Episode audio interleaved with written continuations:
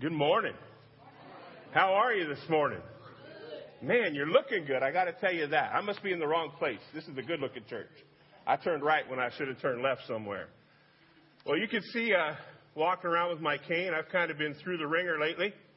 Um, most of you know you were praying for me. I spent a couple weeks in the hospital, or a couple, you know, a week there and a week home recovering, and my second day back at work or something like that, I uh, tore the meniscus in my right knee Friday, and so I'm kind of hobbling around today.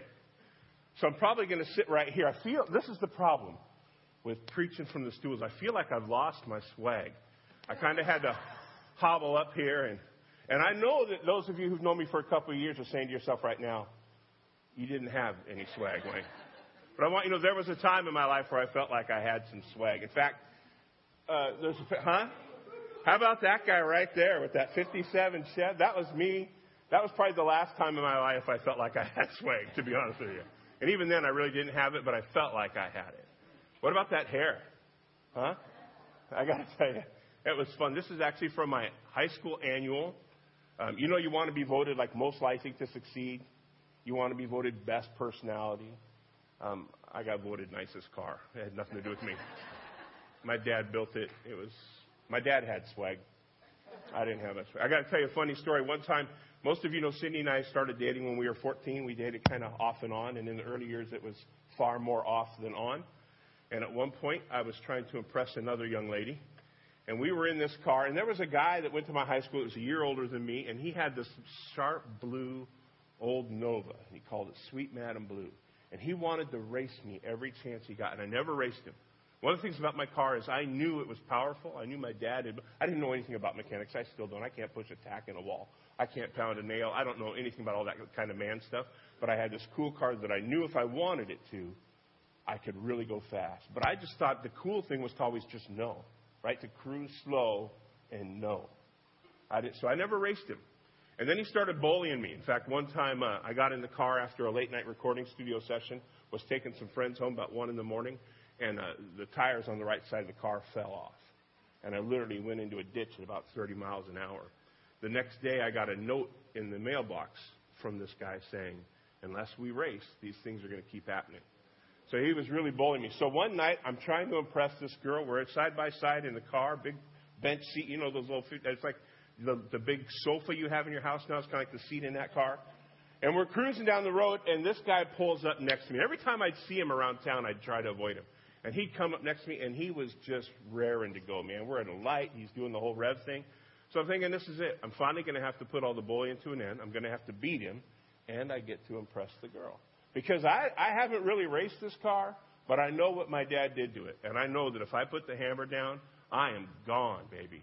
I know that if I connect to the source, I have got everything I need to bear fruit in this car. So I started revving that bad boy up and I put that thing in first, and that light hit, and I pulled my foot off the clutch, and the bench seat came loose. And it flew backwards, and I popped the clutch, and my car jumped about 10 feet. And then the bench seat flew forward, and both my feet hit the clutch and gas at the same time, and it popped at another 10 feet. So while he's cruising down the road 100 miles an hour, this girl next to me is breaking her neck because the bench seat's going back and forth and just snapping, and my car's hopping like five feet at a time. It was the worst, most humbling experience of my life. No, I did not get a second date. No, I did not get a second chance to race him. And that was the moment that I lost my swag for good. So I just want you to know that I had swag at one time. It's not today, and it wasn't last year, but I had swag at one time. And the tough part about all this is I tend to be a guy who likes to move around, you know, walk side to side. Those of you who remember me preaching before, I kind of move up the aisle and move my hands, and I'm feeling a little restricted this morning, and that's okay. Well, I'm believing the Lord has a word for us, and if I can just get out of the way anyway, right? Not try to be cool and have swag, that His word will come through and He'll still speak to us. So I'm going to push forward this morning. Is that okay? I'm going to push forward probably just like you're looking at me, sitting right here. And you're going to come with me? Is that good? In fact, how about this? How about not only will you listen with ears of faith this morning and a heart of faith, how about you have eyes of faith? And while I'm speaking, you just imagine that I'm walking side by side. You imagine I'm up the aisle. You can imagine, in fact, since we're going there in the spirit, you can imagine that I'm funny. You can imagine that I'm a little better looking, maybe a little taller and more proportionate. Huh? I mean, you can just, just go. I'll go there in faith if you'll go there in faith with me this morning, okay? You know, today we're going to continue our series in James, A Faith to Live By. This is part five in our series, and we're going to give our faith a little bit of an autopsy this morning, or James is going to. Um, I don't know how you guys have been feeling during this series. I've been feeling slightly slapped around. James doesn't seem to pull any punches, does he? Man, this guy speaks it straight. Um, in part one of our series, uh, Pastor Dan talked to us about how James tells us to consider it pure joy when we face trials and temptations. And Pastor Dan spoke very clearly about the Christian life being a life of perseverance. You know, Jimmy's not the only one who's not been pulling any punches lately. Pastor Dan's been bringing us a word that's been good and challenging. In part two of the series, Pete Wilmot helped us to see that James is clear that a life of faith in God is a game changer. Right? He talked about that everything changes. Everything changes when we accept God's promise. Everything changes when we stop assigning blame. Everything changes when we accept responsibility and consequences. Because a life with God is a game changer. In parts three and four in the series, Pastor Dan continued by sharing the book of James and how our faith should be a transforming faith. It was an encouraging word about being in right standing with God and how we should absolutely be reflecting a life transformed if we are truly Christians and in the Word. They walked us through moral instruction, warnings about things like moral filth and anger and favoritism and more. And again, Jimmy was pulling no punches in these scriptures. And today is part five, and I got to tell you that James is at it again. Okay? So would you open your Bibles with me, or you can follow along on the screen? We're going to read James chapter 2, verses 14 through 26. What does it profit, my brethren, if someone says that he has faith but does not have works? Can faith save him? If a brother or sister is naked and destitute of daily food, and one of you says to them, Depart in peace and be warmed and filled, but you do not give them the things that are needed for the body, what does that profit? Thus, also by faith itself, it does not have works, is dead. But someone will say, You have faith, and I have works. Show me your faith without your works, and I will show you my faith by my works. You believe that there is one God. Well, you do well. But you know, even the demons believe and tremble. But do you want to know, O foolish man, that faith without works is dead? Was not Abraham our father justified by works when he offered Isaac his son upon the altar? Do you see that faith was working together with his works, and by works faith was made perfect? And the scripture was fulfilled, which says, Abraham believed God, and it was accounted to him for righteousness. And he was called the friend of God. You see, then that a man is justified by works and not by faith only. Likewise, was not Rahab the harlot also justified by works when she received the messengers and sent them out another way? For as the body without spirit is dead, so faith without works is dead also. Thus saith the Lord. Will you pray with me this morning? God, I am thankful for the book of James and its instructions. Lord, I'm thankful that, that there's straight talk here. Lord, would you come this morning? Would you help us to, with eyes of faith, do some self examination this morning? Would you help us to be willing to be real and authentic? God, would your presence be so thick in this place that it's a safe place to open up, that it's a safe place to examine, that it's a safe place for us to lay aside a mask, to lay aside a falsehood, to lay aside a truth, to lay aside anything between what we believe and what your word says to us this morning. Help us be real. Thank you for your presence. Amen. James is a straight talker, huh? How do they say it these days? What do you guys say? Real talk? Is that what say? It's real talk? You know, I got to go to my youth pastor for, you know, the news. It's real talk. This is some real talk right here. Is hashtag real talk. Okay? See, I got a little swag left in me, baby. Let's just say. But there's something here that's also a little concerning at glance, at a glance, if we don't carefully examine it. Okay, so let's do that. In fact, in verse 14 it says this, What does it profit, my brother, if someone says he has faith, does not have works? Can faith save him? See, my concern is that if all you do is glance by these scriptures, you'll believe that James is alluding that we are saved by our works. But we know and we believe here that scripture is clear that we are saved by faith. In fact, your faith isn't even your faith, it's a gift from God to you. Right? In fact, verse 14, a more concise translation would probably be something closer to this in the Greek. If someone claims faith but does not work it out, can that kind of faith save him? That's probably a more accurate translation of that verse.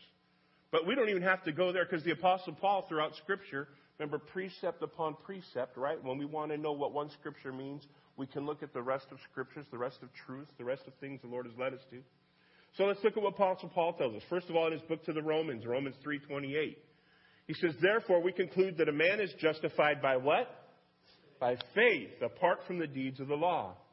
And again in his book to the Galatians, Paul writes in Galatians 2.16, knowing that a man is not justified by the works of the law, but by faith in Jesus Christ, even we have believed in Christ Jesus that we might be justified by faith in Christ and not by the works of the law. For by the works of the law, no flesh shall be justified. And again, in his letter to the church in Ephesus, Paul reminds us in Ephesians 2. But God, who is rich in mercy because of his great love, is that some good news? Because of his great love with which he has loved us, even when we were dead in our trespasses, he made us alive together with Christ.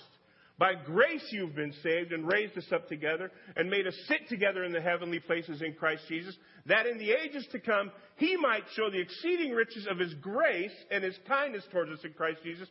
For by grace you have been saved through faith.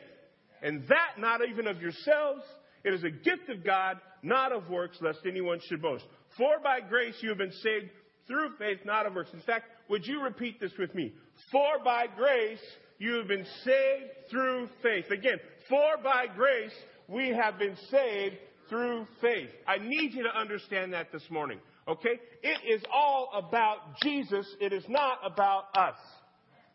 It is all about Jesus. It is His grace alone and the faith that was a gift from Him to us that we might have faith in Him. That connection, our belief and faith in Christ, is our source of life. So, the question then becomes are Paul and James at odds? Do they disagree? If they were together in the room right now, would we need an octagon to contain the throwdown? Okay? And the truth is, I don't believe so. No. In fact, I think they're talking about two sides of the very same coin. Let's remember what we've learned about James first in these first four weeks. First of all, James' message has been to brothers and sisters in Christ. His message has been to Christians about how they are living their lives. He has been consistent that it's been about the walking out of our salvation, the living out of our faith. It's not been the message to those who are seeking a first time salvation in Christ or who are lost, but to those who have found it and are walking out their salvation. That's why we've called the series of faith to live by. Secondly, James has been very consistent in his message about this life of faith. His primary concern, again, has been how we are walking out our salvation. All we have to do is let James look at James, look at James, look at James, because he has been consistent throughout. The point is this, and you're going to want to write this down. By the way, note takers are history makers, so make sure you write this down. Paul is talking about a no so faith. James is talking about a show so faith. Paul is talking about the roots of our salvation. James is talking about the fruit of our salvation. Paul is talking about the provision of our faith, and James wants to see the proof of our faith. They are both talking about two different sides of the same coin. Let's say that we were talking about an apple tree. An apple tree finds its life in one place and one place only. Kent, my master gardener, I'm hoping I get an amen from you somewhere along the line here because I'm not a gardener. I don't do that man stuff. It finds its roots in one place, or its life in one place and one place only, and that is in its roots. An apple tree cannot gain all the nutrients it needs to survive through its branches. An apple tree cannot gain everything it needs to sustain life through its leaves, through its bark, or through its fruit. The single source of life for any apple tree is in its roots. Now, all those other things are important to the life of the apple tree, but the single source of life for the apple tree is in its roots. Now, imagine, if you would, that we could dig out under a tree and we could cut out all the roots, leave the tree standing. We could pick the fruit and bury it under where the roots were so that the apple tree could live off the fruit. Wouldn't happen. There's no life there all of a sudden. That tree dies. Now, if you lived in a world where people's greatest needs were apples, their absolute deepest need were apples, and you had an apple tree that claimed to have strong, healthy roots, but it bore no fruit, it had no apples, would you say that that tree was alive and doing what it was meant to do in that community? No. And that's what James is talking about. He is saying, I know that you are saved through your roots. But bring me your apples, because if you don't bring me no apples, I can't trust that there are roots there. I don't believe that to be true. And I want to tell you this this morning. We have what our world most desperately needs. We absolutely have what our world, what your neighbors, what this community, what your workmates, your coworkers, your teammates, your schoolmates, what they absolutely most desperately need. So we need to examine ourselves and say, are we a source of life to them? The roots are our link to life and our salvation. The fruit is our link to their lives and our walking out of our salvation. So now that we're clear about what James is talking about, and it's very important to me that we are, I want to get real about these verses because, as we've said, Jimmy ain't pulling no punches. Let's do an autopsy, if you will, with me, a close examination on our own faith. There's three things that we can quickly determine that these verses help us to. One is this Is your faith profitable? First of the three things is your faith profitable? Verse 14 says, What does it profit, my brother? If someone says he has faith but does not have works, can faith save him? Or what we learned earlier, can that kind of faith save? If a brother or sister is naked and destitute of daily food, and one of you says to them, Depart in peace, but be warmed and filled, but you don't give them the things which are needed for the body, what does that profit? So the question we have to ask ourselves this morning is not are we going to church regularly? It's not do we claim to love the Lord or did we have an experience at some point that was personable in our faith with Jesus? The question is are the people that we're around every day profiting? Is our faith profitable? Our needs met? Felt needs, physical needs real needs.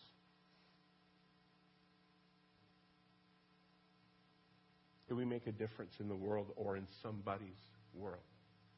Is our faith profitable?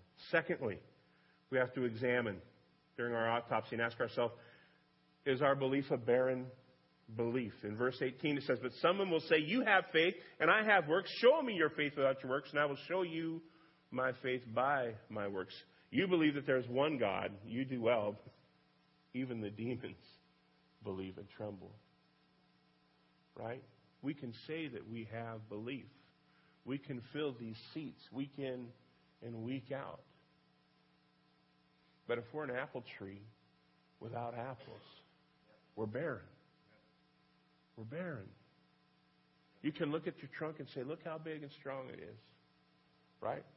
I can pull up in that yellow 57 Chevy, and everybody in the world sees a car that looks cool and fast and has a reputation.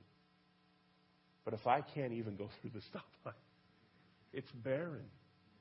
It's barren. It doesn't mean a thing.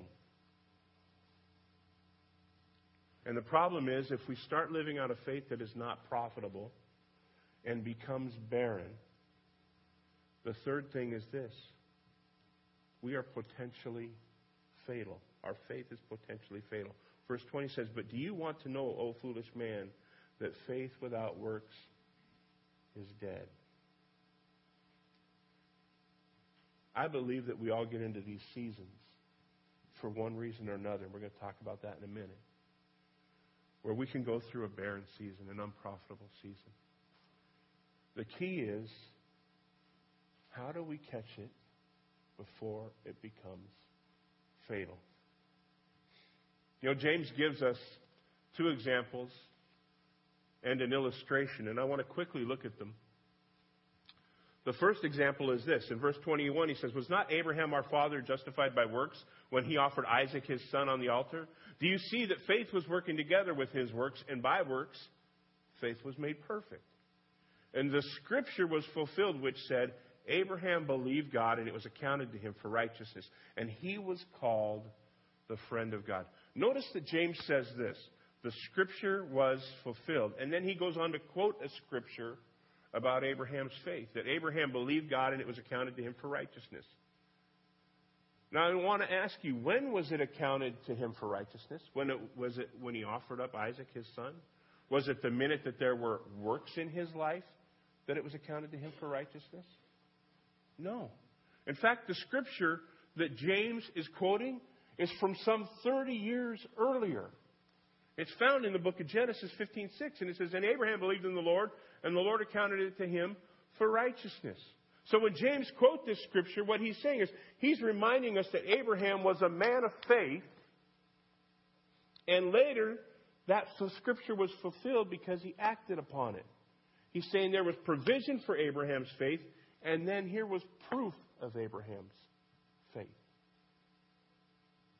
The second example was about Rahab. In fact, in verse 25, it says, Likewise, was not Rahab the harlot also justified by works when she, refused, when she received the messengers and sent them out another way?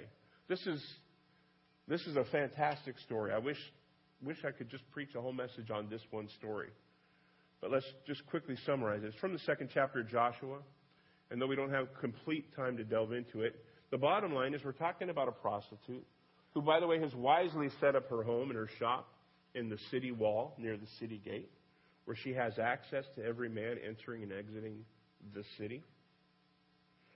But after hearing the miracles of the Lord at the Red Sea and how he delivered his people from the king of the Amorites, Joshua 2:11 says this. I love this scripture. That her heart melted. That her heart melted. The heart of a prostitute. The cold heart of hurt and rejection and need for love. You can imagine all the things that goes on in that heart. And it says that upon hearing these things of the Lord, her heart melted and she declared the Lord to be God of heaven and God of earth. And immediately her response in this newfound faith was to act upon it. She goes from hiding men who are her customers in her home for her survival to hiding the men that Moses sent, the spies Moses sent in her home for their survival. And in the end, because of her act, God spares her entire family and everybody she could fit in her home. Because her heart melted and she declared, Lord God of heaven and earth. These are the two examples of faith in action that James gives us. And lastly, he leaves us with an illustration in verse 26. For as the body without the spirit is dead, so faith without works is dead also. And that brings us to this tough word. It brings us back to the self autopsy and the three things we talked about. Do we find our faith these days? Right now. I don't mean at some point. I mean right now in your life. Do we find our faith profitable? Do we find it a barren belief? And are we on the road to it being potentially fatal? You see, understanding clearly what Paul and James are speaking about is one thing, but it's not enough. It's not enough to understand the both sides of this coin. We have to realize that James brings this word specifically to brothers and sisters in Christ, specifically to me, specifically to you, because we all get to places and times when our faith is not profitable. It becomes barren. We go through these seasons. And James' hope, as his mind, is that we can see it and recognize it before it becomes fatal. You know, we often talk about it here at LifeSpring that one of our mottos is really this life is hard and then it gets harder. Oh man, isn't that the truth? I know what some of you are going through. You know what I've been through. Life is hard and it gets harder. And I know that most of us, like Rahab, at some point we had a glimpse of God that melted our heart, and that's why we're here. And that's why we try to keep living this life with perseverance. That's why we keep moving forward. It inspired us to declare our faith. But the thing is that things happen in life because it's hard, and it gets harder. And sometimes we just get stuck. We just get stuck. It's not that we've stopped loving the Lord. We just get stuck. We live in a world that needs apples, and too often, for too many seasons that last far too long, we're trees without fruit. We get stuck. We get offended by somebody. And all of a sudden, we're looking inward and we're stuck. And we go weeks and months. And we still love the Lord and we still pray and we come two or three Sundays but we're not serving. We're not worried about Mrs. Anderson down the street or my coworker. We're not living out the fruit. Jesus loves this community. He loves his and the people. We have a source to what everybody needs, and that is Jesus. But we get stuck.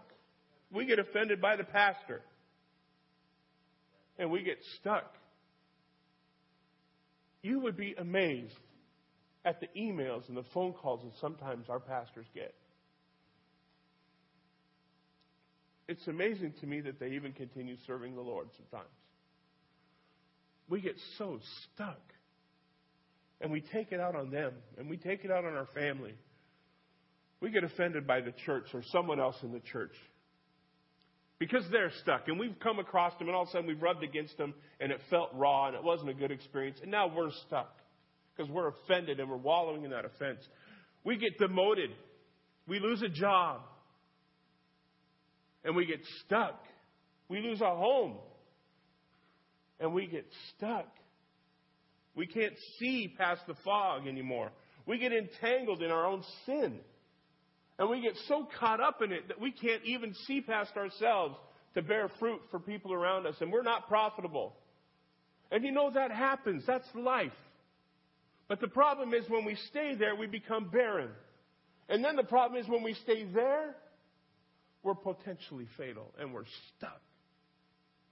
We lose a parent or a loved one. We deal with health issues. We get caught up in sin again. We get stuck.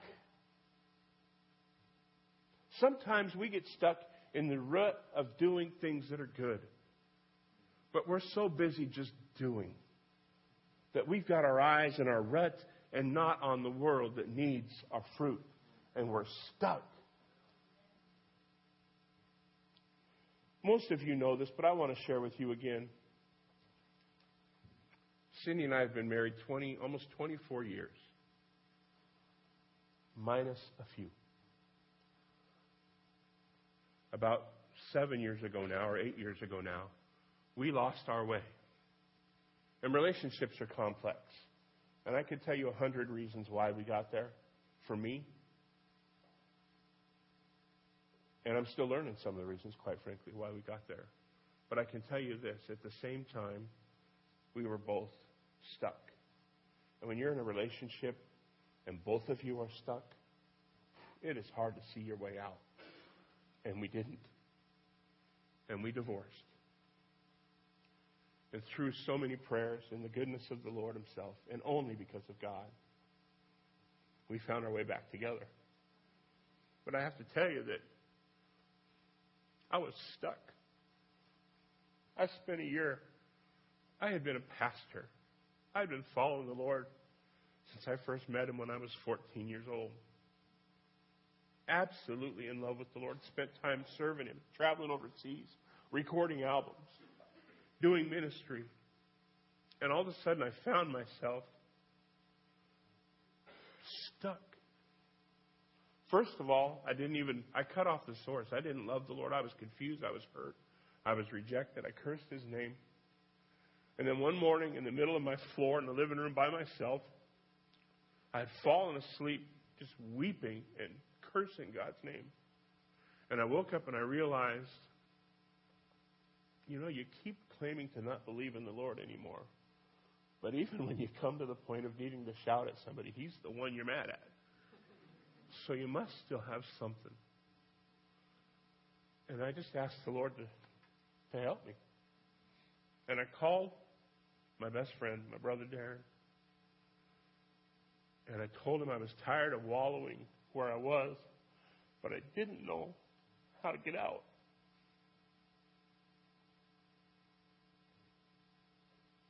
So he came and picked me up. We went to his house. And we laid on his floor before the Lord. And we just prayed. Oh, it felt so good to be real with somebody. I had continued going to church that whole time. But I was stuck. And you know what's funny is when you're stuck, the last thing you want to do is talk to somebody about it. Right? I mean, the first thing you need is help out. And the last thing you want to do is reach out and get help out. Now, that's a big thing, right? A divorce is a huge thing. And a lot of you know what it's like, and you've been stuck. But it happens in small things, in small ways, too. Every day for us, we get stuck. I'm so thankful that the Lord met me and helped me out of that place. Not because my life needed life again, which it did, but the lives around me needed God in me, the hope of glory. Right? And I'm so thankful that the Lord met my wife and took her out of that place. And we're still walking out of that place, this journey of a fruitful faith. I know a couple who, about seven years ago, lost a child. I've known them since I was in college. Beautiful Christian family. And I want you to know that to this day, they still claim to love the Lord, and I know they do. They work for a Christian organization. They go to church every Sunday. But they are stuck seven years ago. They chose not to have any more children. About once a year, they put together these dinners where their family comes together and they say, We're going to, this year we're celebrating. She would have graduated from uh, primary school into junior high. So we're going to have, it's like they just kind of, they can't stop memorializing and they're stuck. If you met them, you'd think they're the nicest folks in the world, the greatest smile. And I love them. I'm not judging them. I don't know how I'd handle that situation. Don't get me wrong. But I know this. I have been in relationship with them since before they knew each other. And I know right now that for the last seven years, every relationship they have, including the one with me, is one inch deep because they're stuck. We all know people who've been stuck. We've been stuck in certain seasons in our life. And it might not be the big things like I'm talking about. Maybe for you it's just been work is hard. And you come home every night and barely have the energy to have dinner and go to bed. And that happens in one week, and then it happens two weeks. Pretty soon it's three and four months in a row. Pretty soon your eyes are only on yourself and your work, and the people around you who need Christ are not getting it from you because you're stuck. I've also been amazed and inspired by people who have, in my mind, every right to be stuck. And somehow some way, their connection with the Lord and their faith has walked them through that. I remember standing up here with Pastor Dan and the rest of the worship team when Casey Cap's son passed away. And we were singing, You give and take away, you give and take away, but blessed be your name. And Casey stood with his hands in the air. And his ex wife, the woman who had rejected him, stood up and put her arms around him and just held on for dear life like she would crumble if he wasn't there. And his daughter, who had just lost her brother, stood up and they worshiped the Lord. And Casey's service to us every week, week in and week out, has never been stronger. He could have been stuck. I know another couple who lost a child not long ago, about six or seven years ago. Great, great family. One of my favorite couples in the whole world. I met Karina when she was still a senior in high school in Spokane. Watched her faith blossom, watched her take a massive um, impact on her school. Oh man, she was a tough chick from the tough school in Spokane, and she was awesome. She she beat people till they came to the Lord. and uh, later on, uh, as the Lord would have it, we both ended up over here, and we'd meet Tim Hanna. I met Tim when he was just a couple years out of high school, a young man going through a discipleship program. And lo and behold, Tim and Karina would meet and fall in love and marry. And um, it's been fun to be their friends as they've grown up in the Lord. And they're two of my absolute favorite people in this world. Absolutely class acts. And in fact, there's a little video that I want to show that um, talks about their experience and some of what they've been through.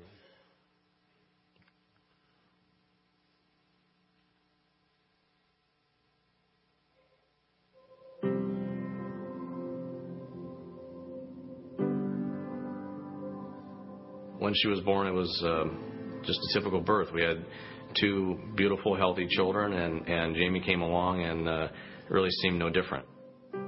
But shortly thereafter, it became clear that Jamie was different. Jamie had been born with a rare congenital heart defect known as corrected transposition of the great vessels. Her heart was basically inverted. Um, so the left side of her heart was on the right side, and the right was on the left. She was not quite a year old yet when she had her first surgery, which was a relatively moderate in seriousness, you know, as far as a heart surgery, uh, called a PA banding. And she came out of it well, but after the surgery, to come out of uh, the operating room and lie in the uh, cardiac intensive care unit at Seattle Children's and to see her lying there uh, sedated and having uh, all these tubes and wires and monitors and medications hooked up, you quickly realize that uh, life has changed drastically from having two healthy kids to now being in this world of um, congenital heart defects. Jamie recovered quickly from her first surgery, and with that victory, the Hannas prepared for Jamie's second open heart surgery called the double switch. After weeks of preparation, the team of surgeons performed Jamie's double switch operation, and it appeared by all accounts successful. For us, we figured, man, this big journey was somewhat over. I remember taking a big breath, thinking, okay, worst is behind us. But, you know, you can never be sure about, you know, how things are going to turn out long term when you're doing such major operations on little tiny hearts. And unfortunately, she had some some bad side effects from it that then weakened her heart to the point where she wasn't able to survive.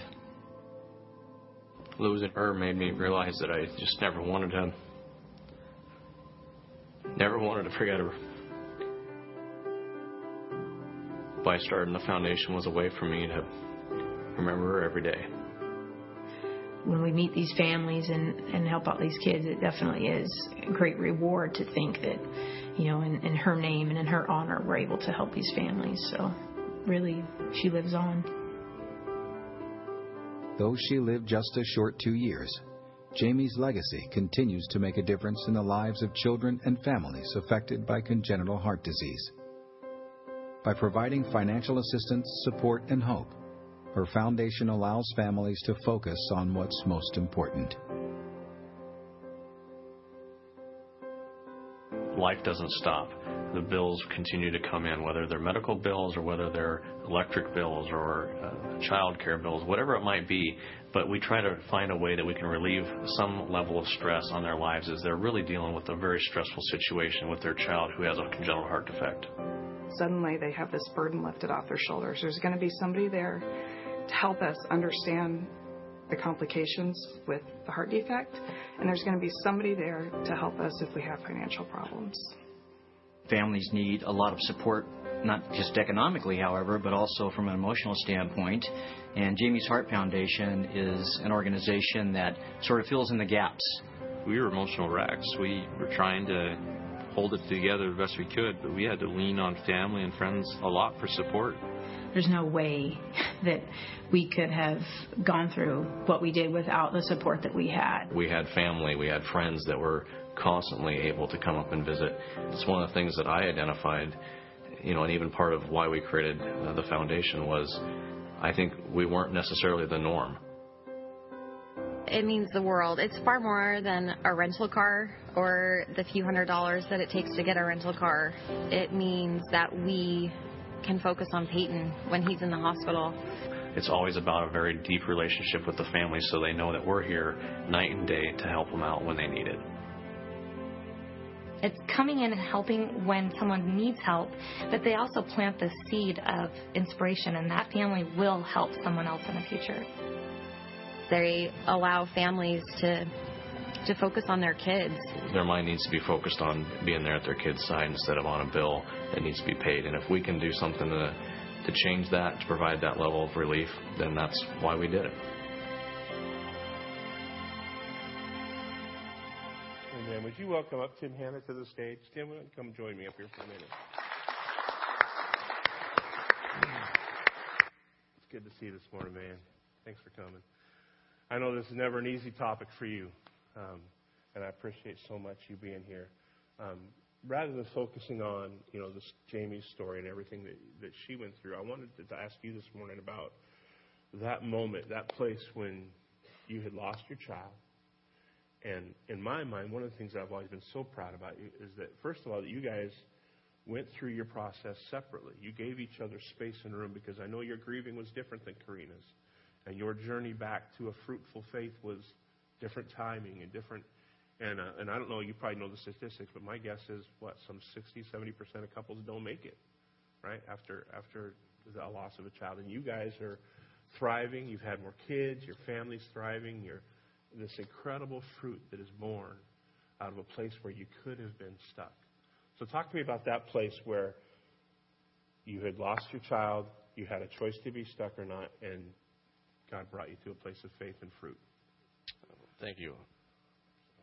I think it's on. Here we go. Were you there? Yeah. All right. Uh, first of all, thank you for allowing me to be here. It's uh, it's always an honor to uh, spend a, a little bit of time talking about Jamie or seeing her, although it's uh, not always easy. But um, I kind of have to go back to uh, time in the hospital when that vision of providing help for other families kind of was birthed. Um, it was actually her first surgery, and I remember we were ne- in a in a room next to another child who had parents who couldn't be together during this time. One of them had to work, and they would have a switch. You know, six o'clock in the evening, they would switch, and they would kind of say, "How's things going?" Say, give me a little kiss, and off they went. And it really grieved me uh, because I thought, man, that's just not right. I mean, that's really what I thought was how how can you do that? How can you do that as a couple? Because for my wife and I, we were fortunate to be able to be there, to be by Jamie's side the entire time, to help each other through that. Um, so I feel real real blessed by that. And so when I realized that that was not the norm, I, in my in my heart and in my mind, I felt like there's got to be something we can do. Now, of course, in the midst of all this stuff and surgeries, I, you know, boy, I didn't have the time or the energy to do something. But when Jamie passed away, obviously, um, you know, you have that emotional just bomb that just blows up in your heart. And uh, and I and I remember I was telling Wayne this that I remember we were in Hawaii when she passed away. Um, and the next day, she passed away just before midnight on New Year's Eve. And uh, we were we were flying out the next day, and we were waiting in Maui. And you're thinking, you know, uh, and it was a tough day. Obviously, we just wanted to get home. And I remember going through the security lines, and of course, you know, TSA is hopefully there's no TSA employees here, but it's miserable to go through, right? And so uh, I remember getting there, and I had an empty car seat. My daughter was two, and we had an empty car seat that we needed to be on the plane. And I was going to check it in. Well, obviously, my daughter was no longer with us, and I remember it it set off alarms. So here comes a bunch of supervisors, and oh, well, you can't go any further. We got to do this and that. And I remember I was mad. I was just furious. I was like, "Are you kidding me? Throw the darn thing away." You know, I just lost my kid. I don't want to stand here and let you swab this thing and and take this thing apart and rip it out of a bag and put it back in. I'm like, just throw the thing away. I was just I was really mad. So then I go from that line to the next line where we had forgotten one of Jamie's medications was liquid. It was so big and it had and we had water with it. And the TS agent said, Sir, you can't take that much liquid through this security checkpoint. You're going to have to go dump it out, come back around, wait in line for another half hour or so while the rest of my family went on. And I looked at him and I said, Are you kidding me? I just lost my kid, and you're going to make me go all the way around. I need to be here with my family. And the guy was just stoic and just said, You know, sorry, that's the way, that's the rules. And I was in, and I'm in public safety, so I have a lot of grace for that, right? And uh, I was just furious. I was just mad. I was at the point where I was like, I'm not a Christian right now, uh, and I felt that way. Um, and it wasn't until I got back in to the terminal and I, I had talked to my mom, and I was sat, and I sat there in the airport, and I remembered that moment back in the hospital where I said, you know what, Jamie's death doesn't have to be this devastating to me personally. And I thought, you know what? That vision I had years ago of helping other families, I was like, you know what, Jamie's Heart Foundation, that's going to be it. Now, it didn't. I didn't just start the foundation the next day, but that was the moment where I had to make a choice. In my in my heart, I felt like I'm making a choice. Do I make something good, or do I just sit back and say, you know what, look around me. I should be be pitied upon by others, and uh, look at this great tragedy. Why me? Why us? And I realized, well, there's there's something better out of this, and and that's how I kind of went from that. I mean, it was it, I, I can remember that moment, yeah. and that's where I did, I think it was a, it was a choice of mine to say, I'm not going to let it kill me. Absolutely amazing to me. I was always so proud of you. I mean, I felt like it was just amazing to watch. It was amazing to watch God rise out of the ashes, that beautiful thing in you. Um, for those who don't know the story, actually, Jamie had gotten better. The surgery seemed like a success, and um, after plenty of time for healing and health, and the doctors cleared, um, the family took a much-needed respite to Hawaii to recover from all of it. And it was on the beaches in Hawaii when Jamie's heart finally decided it had enough. And so that was really tough because you thought you'd gotten over the hump, right? And then, um, so Karina, it took a little longer for her. And one of the other things, like I said, I was amazed at is that you guys gave each other that space to get through it on your own. Um, she's not here. I don't want to speak for her, but can you just kind of summarize for her sort of the grieving that a mother went through, and then she made a choice. I mean, I watch her today. Her life is incredible. It's fruitful. It's alive. It's impacting other lives. It's amazing. Yeah, it, it was very different. For me, it was I'm going to do this tangible thing in me that is a healing process for me to be able to remember my daughter, and, and it was and I don't know if it's because I'm a guy or if it's whatever it is, but for me it was I'm going to go do this, and that was a, a kind of the healing process for me is, is something that well, I can remember my daughter and I see her face every day, and I do these things. Um, to help other families, and obviously every time I help a family or we deal with a family, I'm always thinking of Jamie, and that that that keeps that heart whole in me. I think. For my wife, though, it was much different. It was um, we were very fortunate. We were in transition, moving over to Spokane, so we were actually living with her mom uh, at their house in their in their basement while we were building our house, and um, it was nice for her to be there because uh, her mom had lost a child. Karina had had a, a younger sister that was twins that had lost they had lost uh, due to SIDS death. So there was some raw emotional. Uh, just raw emotions there with her mom as well, and being there with us in Hawaii. And um, so for Karina, it was you know coming home and seeing her just lying in bed, curled up, and just sobbing. And uh, and I knew that there was nothing I can do besides just being there and just saying I'm here. And just there was nothing I could say to fix it. There was nothing I could do that would say, okay, I'm to do X, Y, and Z, and magically she's to be healed.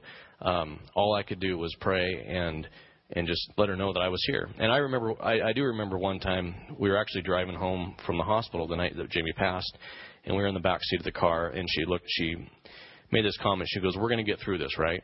And I said, "Absolutely, we will." Um, and that was a time where we knew we're going to have that grace for each other to get through this. It's not going to look the same, but it's going to it's it's going to be there. We're going to have that grace to get through it. So she did. You know, the foundation was not something that she she didn't she wasn't that she wasn't supportive of it. She knew that was my avenue of healing, and so that, but it took her a while to really jump on and, and be part of this. And even even today, and, and Wayne and I talked about it. Our, we have some kids that are sick at home, but um, even something like this is sometimes still hard for my wife because it, it draws on that emotions and. Um, it's not that she doesn't love doing stuff with the foundation. I know that things that I do uh, like being at the hospital, being in intensive care unit with a family, and being at, a, at the side of a child who is you know minutes away from death, um, is something that I can do because I know I'm there to help with his family. But for my wife, that would be devastating. So I know not to try to force her into those situations, and that and that's been a process for the seven years. But early on, that was specifically something not to try to push those things on her. Um, give ourselves grace on both sides. You know, she knows I had something to do. I knew that she had to work through the process, and we just had that grace for each other. Yeah. Well, super. Well, thanks, man. I appreciate so much you sharing. Um, I, again, I'm so proud that it was amazing to watch somebody who I thought had every right to be stuck, and every right to be angry with the Lord, and every right to wallow in that moment. Um, to watch you turn that into a faith that is profitable and not barren. It's been an amazing journey, and I appreciate you sharing it with us today, brother.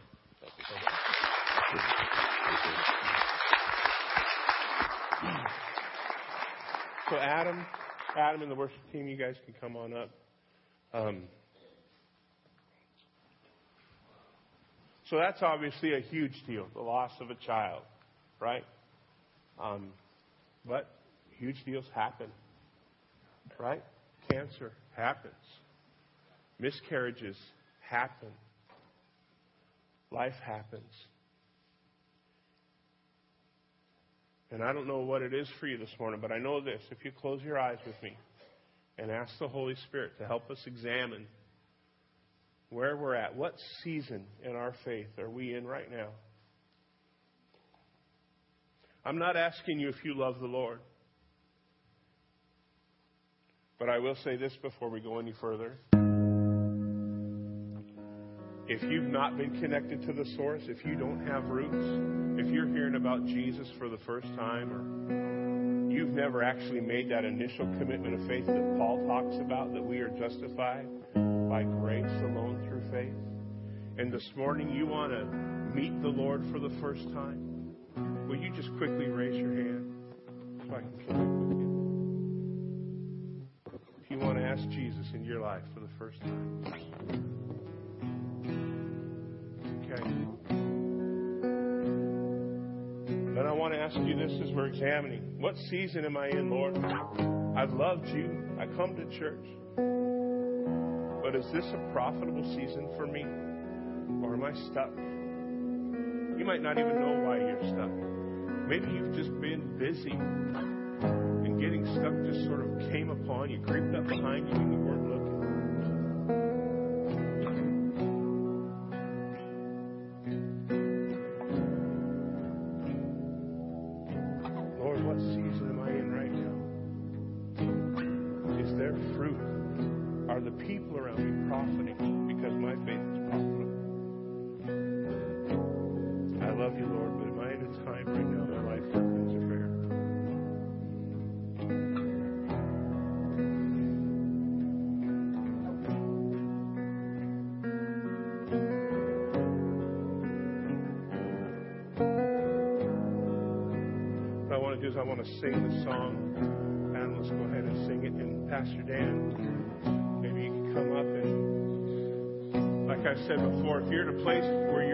time that's a little barren and there's no fruit, the hard thing is That's usually the last time we want to talk to somebody about it. That's the last time we want to raise our hand and say, This is where I'm at right now. But it's when we need to do it. Because it's potentially fatal as the next step, and we certainly don't ever want to get there. So I'm just going to ask you as the worship team sings a song that if you want prayer, come on up. Nobody's judging this morning. We're not saying you don't love the Lord. Just saying that you realize you're in a season where you want a little extra help. In fact, Tim, if you're feeling up to it, I'd like you to come up and pray with Pastor Dan too. People would come up. And we're just going to sing the song, and I'm going to invite you to do so. Come on up.